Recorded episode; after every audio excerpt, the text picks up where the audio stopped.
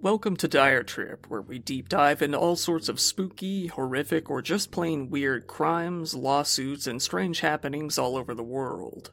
Without further ado, let's get into today's story.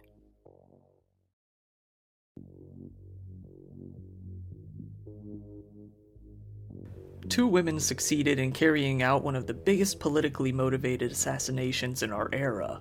But did they even realize what they were doing?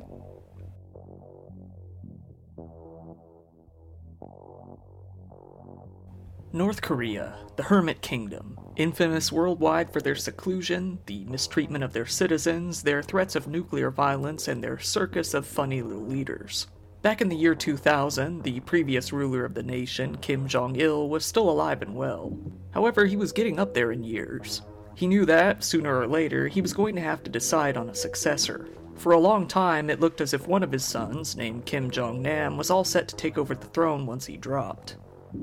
However, Kim Jong Nam wasn't all too enthusiastic about the idea. He told his aunt outright that he did not wish to succeed his father. Instead, Nam wanted to play around, and play around he did.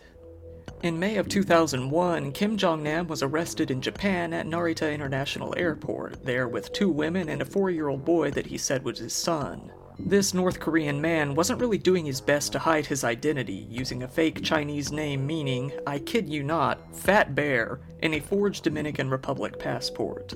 Safe to say, he stood out a little bit. He was there to have some good fun and visit Disneyland with, who was believed to be, his family. Instead, this arrest ended up humiliating his father, who soon even cancelled a diplomatic trip to China out of sheer embarrassment. After this incident, the North Korean upper class started pushing for one of the sons of Kim Jong il's other wives, either Kim Jong chol or Kim Jong un. Kim Jong nam was completely exiled from North Korea, ending up in China, where he was occasionally a bit critical of his father's regime.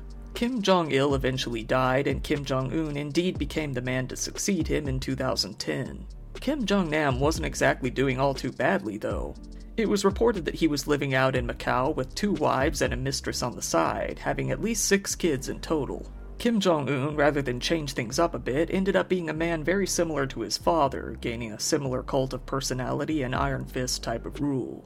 Eventually, Kim Jong un started a purge, executing various North Korean officials who he feared might oppose him, including his own uncle. This is where issues with his big brother Kim Jong Nam were rekindled. Nam had always had strong ties to China. It was believed that if North Korea were to implode, China would likely step in and appoint him as a new puppet leader. Kim Jong un didn't want any prospective new leaders to exist, even if only hypothetically. Kim Jong Nam knew what was up and began to fear for his life. He started confiding to his friends that his end may be near. Doan Thi Huong, born in 1988, was a Vietnamese woman who was looking to make some money. She was the youngest daughter from a family in a peasant village. She escaped from her family, going to Hanoi for high school, only coming back once every several months to visit. Eventually, she decided to move to another country entirely, heading out to Malaysia. Doan was an aspiring actress and singer, doing some modeling on the side. She was very active on social media as well, possibly aiming to be some sort of influencer. Another woman, an Indonesian woman living out in Malaysia named Siti Aisyah, was also looking to make some quick and easy cash. She was a divorced mom working as a massage therapist in Kuala Lumpur. One day, during a visit back to her mom in Indonesia, she said that she had found a cool new job where she would act in prank videos for a Chinese company. Doan was recruited for the same job. As you might expect, this wasn't really a Chinese company looking to make these prank videos. This was a North Korean operation. The North Korean spies that made up this company decided to build trust with the two women by taking them sightseeing and shopping all throughout the country. After a while, the two women ended up working together. It's believed that they did not know that this Chinese company that they were working for was actually a front for a bunch of North Korean spies. The man believed to have been the leader of this spy operation was a North Korean man named Ri Ju Woo. The spies seemed to be very skilled in foreign languages, with one speaking fluent Vietnamese, making it easy to lure Doan in. This same man worked at the North Korean embassy in Vietnam and also as an interpreter. Siti and Doan were asked to participate in these supposed pranks at least 10 times, usually being flown to various locations and asked to do random stunts for about 200 US dollars a pop. Usually they would perform at hotels and airport terminals. One prank that they were often asked to perform would involve them approaching targeted men and putting their hands on their faces, sometimes even kissing them on the cheek, only to ultimately run away into the crowd. One day, after performing this prank numerous times, the two women were told that they now had a new target a fat, bald man with a black bag and jacket. The man who fit this description was none other than, you guessed it, Kim Jong Nam himself. Kim was traveling through the Kuala Lumpur International Airport on February 13th of 2017, following a brief visit to a resort island. At roughly 10 a.m. that day, he arrived at Terminal 2 only to be approached by the two pranksters. The women touched him on the face and ran away. Kim approached a woman working in the airport and told her that someone had come up and splashed some sort of liquid on his face. Soon after, Kim collapsed. A doctor who treated him at the scene said that he was sweating, in pain, and unresponsive. He was rushed to the hospital. He died about 15 minutes after the two women touched him. Little did he know, the two women were wearing latex gloves coated with a VX nerve agent, an extremely potent and deadly substance that was banned by the Chemical Weapons Convention of 1993. North Korea had always been thought to have a stockpile of the substance, never agreeing to the decisions of the convention themselves.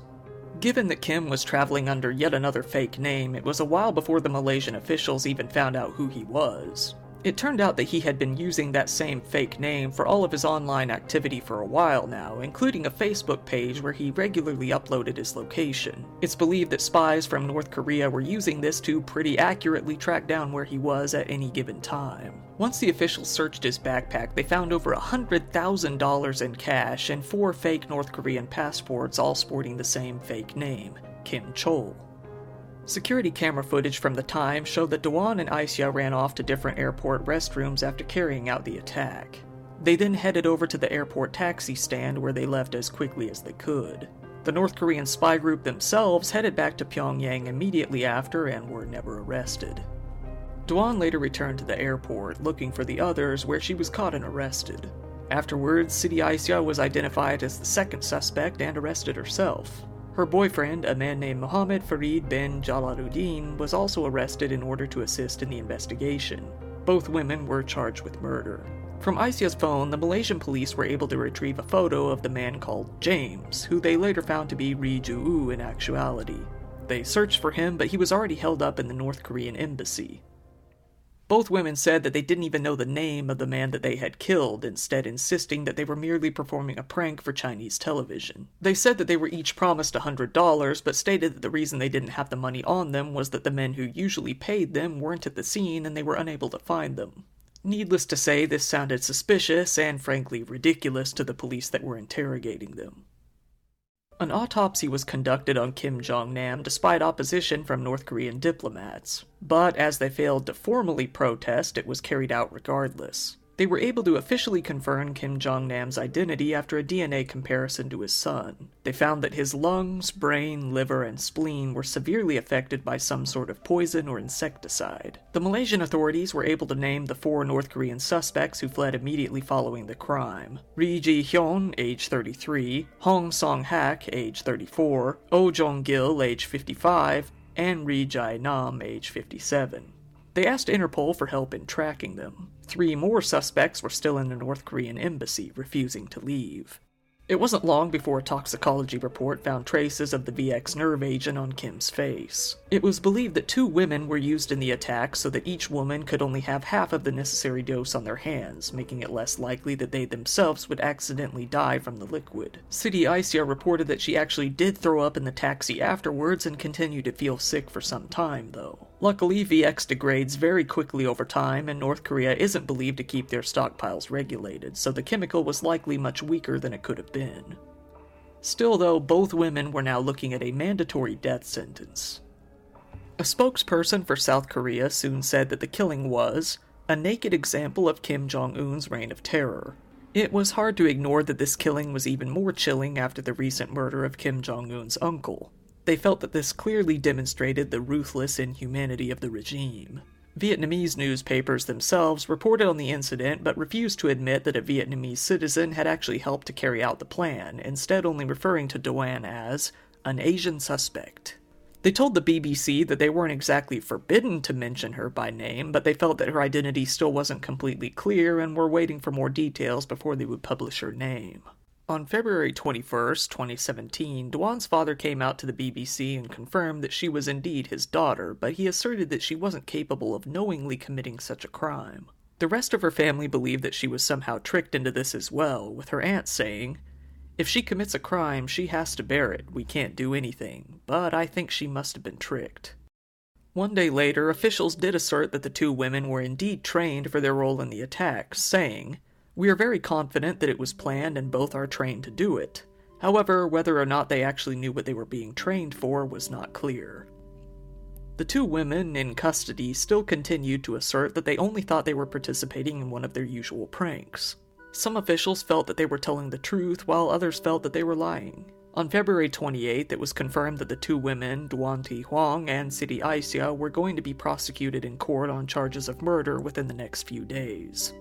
The North Korean government dispatched a high level delegation out to Malaysia soon after. They asserted that the idea that they used the VX nerve agent in an assassination was absurd, saying that it was merely a ploy by the United States and South Korean governments to harm their image even further. They said that it was more likely that Kim Jong nam's death was a simple heart attack, as he was known to suffer from heart disease. The Malaysian government, however, denied all of these claims. In fact, they announced that they were going to soon cancel all visa free entry from North Korean citizens over some very real security concerns. The North Korean ambassador, a man named Kang Chol, was asked to leave the country within 48 hours. The North Korean government responding by banning all Malaysian citizens in their country from leaving. In turn, Malaysia did the same thing with North Koreans living in their country. It was a mess. The authorities gave North Korea a bit of time to claim Kim Jong nam's body. After several weeks, they took it back to Pyongyang despite protest of Kim Jong nam's son. After this, both Malaysians in North Korea and North Koreans in Malaysia were allowed to return to their countries.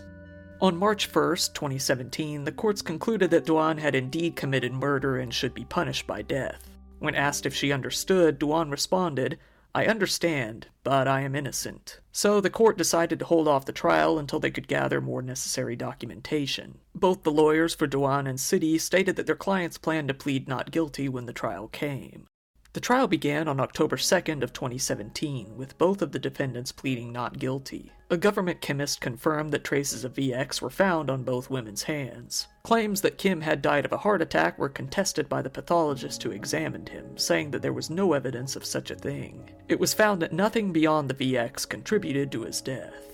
The lawyers accused the court of not showing all of the relevant video evidence. Some of the CCTV footage showed Aisyah adjusting her glasses and touching her face after hitting Kim with the VX, something that she would have known she shouldn't do if she understood the true nature of the chemical she was using. Other older videos showed that the two women had indeed performed very similar pranks at other airports, further providing evidence that they didn't think anything was out of the ordinary with what they were doing. Both lawyers suggested that their clients were mainly scapegoats for the North Korean government, tricked into what they had done. The judge, though, said that the two should have known that something was up when they noticed that there was no camera crew present and that there was nobody there to fill in the target on the prank of what had just happened afterwards. The country of Vietnam, feeling used after one of their own citizens had been duped into participating in the assassination, demanded an apology. In December of 2018, North Korean officials informally apologized to Vietnam for their involvement after threats to sever diplomatic ties. Two years after the crime, in March of 2019, Siti Aisyah's case was dismissed and she was released. The Vietnamese government urged similar treatment for Doan Thi Huong. Doan, after hearing that Siti had been released and she didn't, didn't sleep for three days straight and her health started to rapidly deteriorate. This was a vicious cycle, as her health concerns just delayed any possible hearing about a release that much longer. She wouldn't be able to appear in court again until April 1st. When she appeared, much to her joy, the murder case was dropped. Doan instead confessed to charges of inadvertently causing injury by means of a weapon or dangerous means. For this, she was sentenced to three years and four months in prison. However, given her time served and that she was likely to receive a one third reduction in her sentence, it was thought that she would be out by May of 2019, and she was. After two years in jail, she was finally released and returned home to Vietnam. Kim Jong un still rules over North Korea today, continuing to use and abuse his own citizens and his officials with no consequences seemingly ever coming his way. Once again, this has been your host, Kyle. Thank you very much for listening to today's podcast episode. Feel free to look through my huge library of other stories if you found this one interesting, and be sure to be there for the next stories that come out each and every week. Have a good night.